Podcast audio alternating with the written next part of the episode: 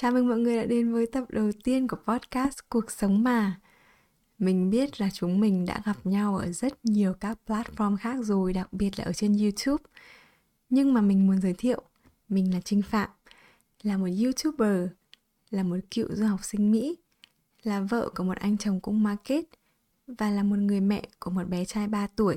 Ngay đến đây thì không biết là chúng mình có một điểm tương đồng nào đó với nhau không? Vì là tập đầu tiên nên là mình cũng muốn giới thiệu về cái tên của podcast, tại sao nó lại được gọi là cuộc sống mà. Uhm, mình là một người suy nghĩ rất nhiều.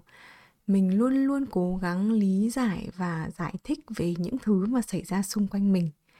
Và sau 30 năm sống trong cuộc đời này thì mình nhận ra là đôi khi mình không cần phải tìm ra lý lẽ về những gì đang xảy ra bởi vì tất cả mọi thứ xảy ra thì đều có lý do của nó đôi khi mình chỉ cần nói hm, cuộc sống mà. Để đơn giản hóa mọi việc. Ôi thật sự là đến bây giờ mình vẫn không thể tin được là mình đang ngồi thu cái tập đầu tiên của podcast. Vì đây là một trong những dự định mà mình muốn làm từ rất lâu rồi. Nhưng mà mọi người biết đấy những người mà có nhiều dự định ấy thường 10 cái thì thực hiện được một hai cái thôi à. Và mình nhiều ý tưởng lắm nên là mình không biết là mình phải bắt đầu nói với mọi người về chủ đề gì. Và đến ngày hôm nay thì mình đã hỏi mọi người trên Instagram và cảm ơn mọi người rất nhiều vì đến bây giờ là mình đang có hẳn một cái trang A4 những cái yêu cầu mà mọi người muốn mình nói. Và mình sẽ bắt đầu bằng chủ đề đầu tiên, là một cái chủ đề mà mình nghĩ là gần với cả những cái trải nghiệm của mình nhất đó là làm thế nào để vượt qua được những tổn thương tinh thần từ thời thơ ấu?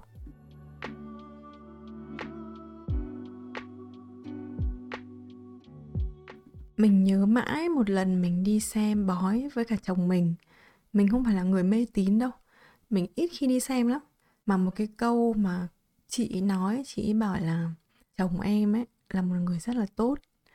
Chồng em biết được là cái tuổi thơ của em nó có những cái vết xước nên là luôn luôn dành cho em những thứ tốt đẹp nhất và luôn luôn bao bọc và che chở em. Cứ mình là một người dễ khóc mà. Mà cứ nhắc đến gia đình hay là nhắc đến những cái mà mình đã trải qua thời thơ ấu ấy, là nước mắt mình lại chảy ra.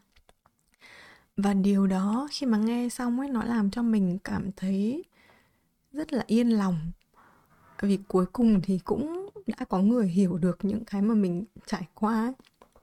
Ừ, không được khóc.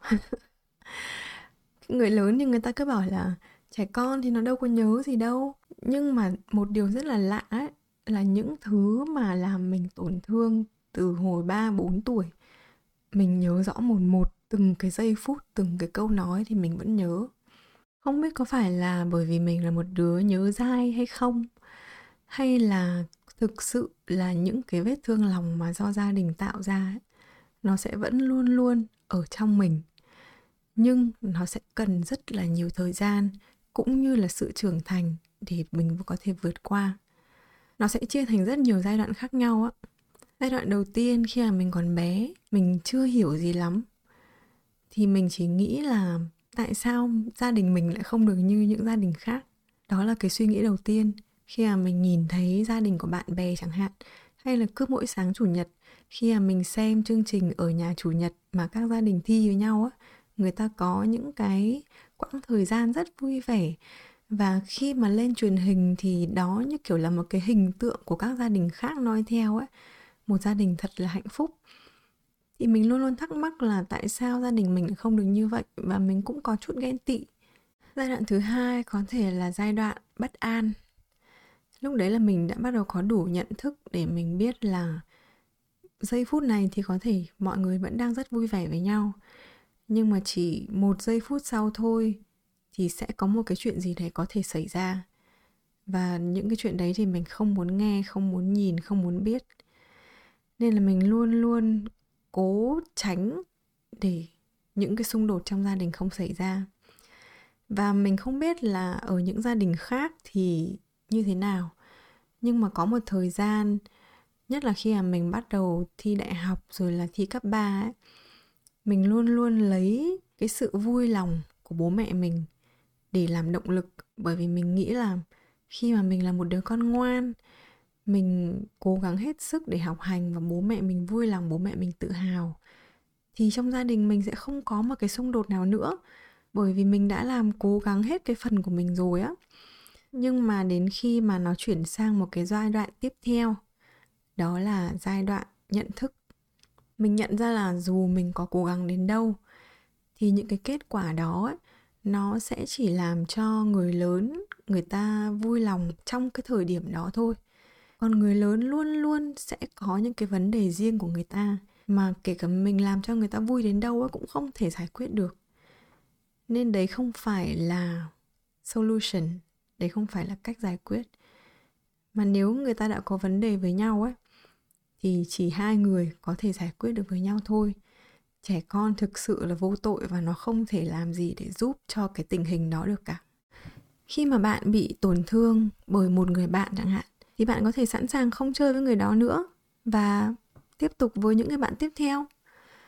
Nhưng mà cái khó của tổn thương tinh thần thời thơ ấu ấy là nó thường gắn với cả gia đình gắn với cả ba mẹ, gắn với họ hàng, những cái mà mình không thể nào mình bỏ đi được.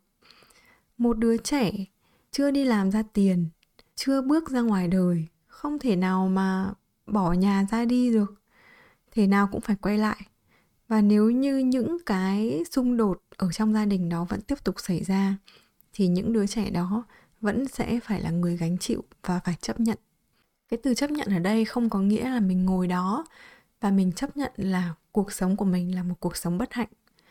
Mình đã từng nghĩ ở trong đầu mình như thế rất nhiều lần rồi. Mình nghĩ là mình là người đen đủi nhất thế giới hay là mình là một người có cuộc sống bất hạnh nhất.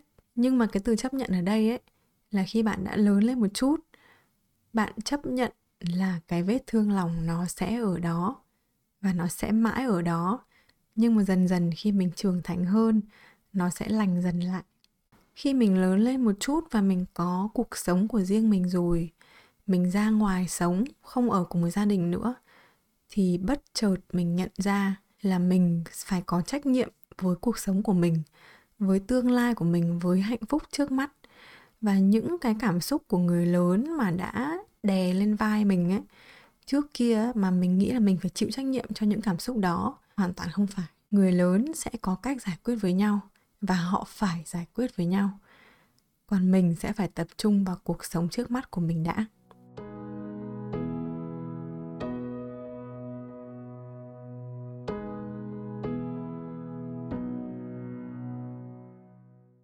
Đến bây giờ khi mà mình đã có gia đình riêng của mình rồi, thì mình mới nhận ra là bất kỳ gia đình nào cũng có vấn đề riêng của người ta. Không có một gia đình nào là gia đình hoàn hảo đâu đừng so sánh. Kiểu gì cũng sẽ có vấn đề riêng. Mọi người nghĩ thử cái concept của hôn nhân mà xem. Hôn nhân là khi hai con người đến từ hai xuất phát điểm khác nhau, hai lối sống khác nhau. Và trong mười mấy, hai chục năm, người ta sống hai cuộc sống hoàn toàn khác nhau. Và người ta chỉ có một điểm chung duy nhất, đó là tình yêu. Thì họ bắt đầu kết hôn. Khi mà kết hôn về ở với nhau thì chắc chắn là sẽ có những cái xung đột nhưng mà cái mà tạo ra những cái tổn thương tinh thần cho trẻ con ấy, là khi ba mẹ đã không chọn cách giải quyết xung đột hợp lý nhất. Tại vì có rất nhiều cách giải quyết, nhưng mà có thể là ở trong cái thời điểm hồi xưa khi mà mọi người chưa có biết nhiều về sức khỏe tinh thần ấy, thì mọi người sẽ chọn những cái cách mà nó quá thẳng thắn, hoặc là nó hơi bạo lực trước mặt trẻ con để lại những cái hậu quả không đáng có thì đôi khi cái suy nghĩ đó nó làm cho mình thông cảm với cả những con người thế hệ trước hơn mình cảm thấy bao dung hơn và mình nghĩ mọi thứ nó đơn giản hơn ấy. vừa mấy hôm trước xong thì mình có đọc một cái nghiên cứu về tâm lý và người ta có nói là nếu mà bạn là một người mà trong bất kỳ hoàn cảnh nào, bất kỳ công việc nào, bất kỳ trường hợp nào mà bạn luôn luôn nghĩ đến cái hệ quả tệ nhất. Các bạn luôn luôn nghĩ là cái worst case scenario nó sẽ xảy ra. Thì bạn là một người đã có một cái tuổi thơ mà luôn luôn ở trong sự bất an. Mình thấy cái này nó rất là đúng. Trong mọi chuyện nhá, đặc biệt là trong vấn đề tình cảm yêu đương ấy, khi mà bạn bắt đầu yêu một người nào đó thì bạn luôn luôn nói với người đó là mình đã từng trải qua những việc này, những việc này. Nên là mình rất sợ là chuyện đấy sẽ xảy ra tiếp với mình ấy. Rất nhiều bạn nhắn tin cho mình từ hồi xưa và mọi người hay nhắn là, kiểu, em rất sợ cái việc phải lấy chồng hay rất sợ cái việc kết hôn. Vì nhỡ đâu mà em cũng sẽ có một cái cuộc sống giống như bố mẹ em chẳng hạn, mọi người phải có niềm tin. Bởi vì mình đã trải qua cái việc đó rồi, đúng không? Thì mình biết là mình không muốn có cuộc sống như vậy nữa và mình sẽ biết là mình phải cân bằng cái cuộc sống hôn nhân của mình ở đâu. Và đặc biệt là bạn phải tìm được đúng người, hiểu được những gì bạn đã từng trải qua. Và mọi người tin mình đi, là chắc chắn bạn sẽ tìm được người mà mình cần ở một thời điểm thích hợp. Có lẽ là không phải là bây giờ, không phải là một hai ngày tới, không phải là một hai năm tới. Nhưng mà nếu mà bạn upgrade bản thân mình thành một cái phiên bản tốt nhất thì bạn cũng sẽ tìm được cho mình một người tốt nhất. Hãy cứ tin là như vậy.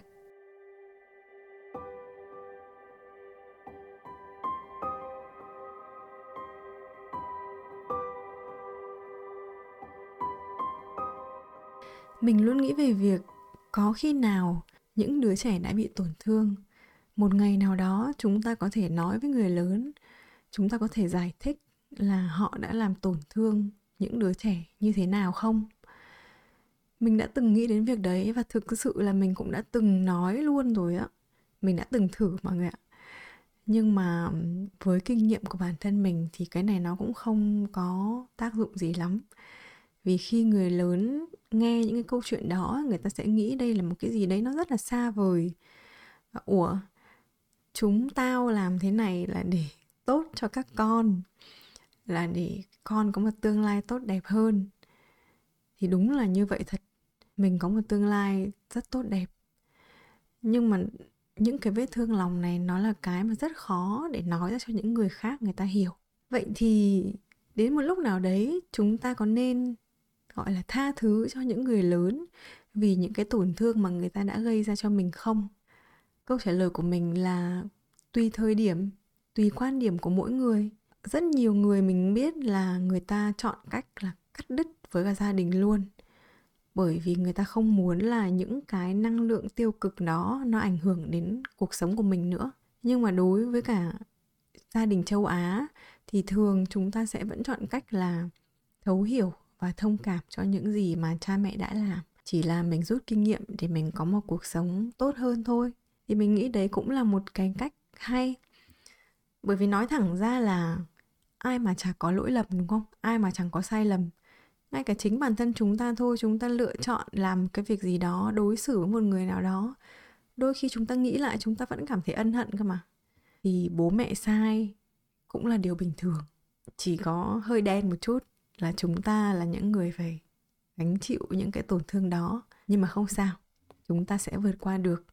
Và mình tin là mình và những bạn nào đã trải qua những cái tổn thương đó, mọi người sẽ biết cách để chữa lành chính bản thân mình. Để kết lại cái podcast ngày hôm nay, thì mình có một câu mà hôm trước mình đọc xong, mình cứ suy nghĩ mãi. Đó là, be who you needed when you were younger. Có nghĩa là hãy trở thành một người mà cái phiên bản hồi bé của bạn đã từng rất cần. Nếu mà được quay trở lại cái hồi mà mình bé, mà mình được gặp cái phiên bản mình hồi bé, thì mình ước gì là mình có thể ôm lấy nó vào lòng và nói là mọi thứ sẽ ổn thôi, em sẽ được hạnh phúc và em sẽ không phải nhìn những cảnh như thế này nữa. Đó là những cái mà mình đã từng rất là cần. Và đó cũng là điều mà mình muốn nhắn gửi tới các bạn đang nghe cái podcast ngày hôm nay. Cũng hãy trở thành một người nào đó mà bạn đã từng rất cần.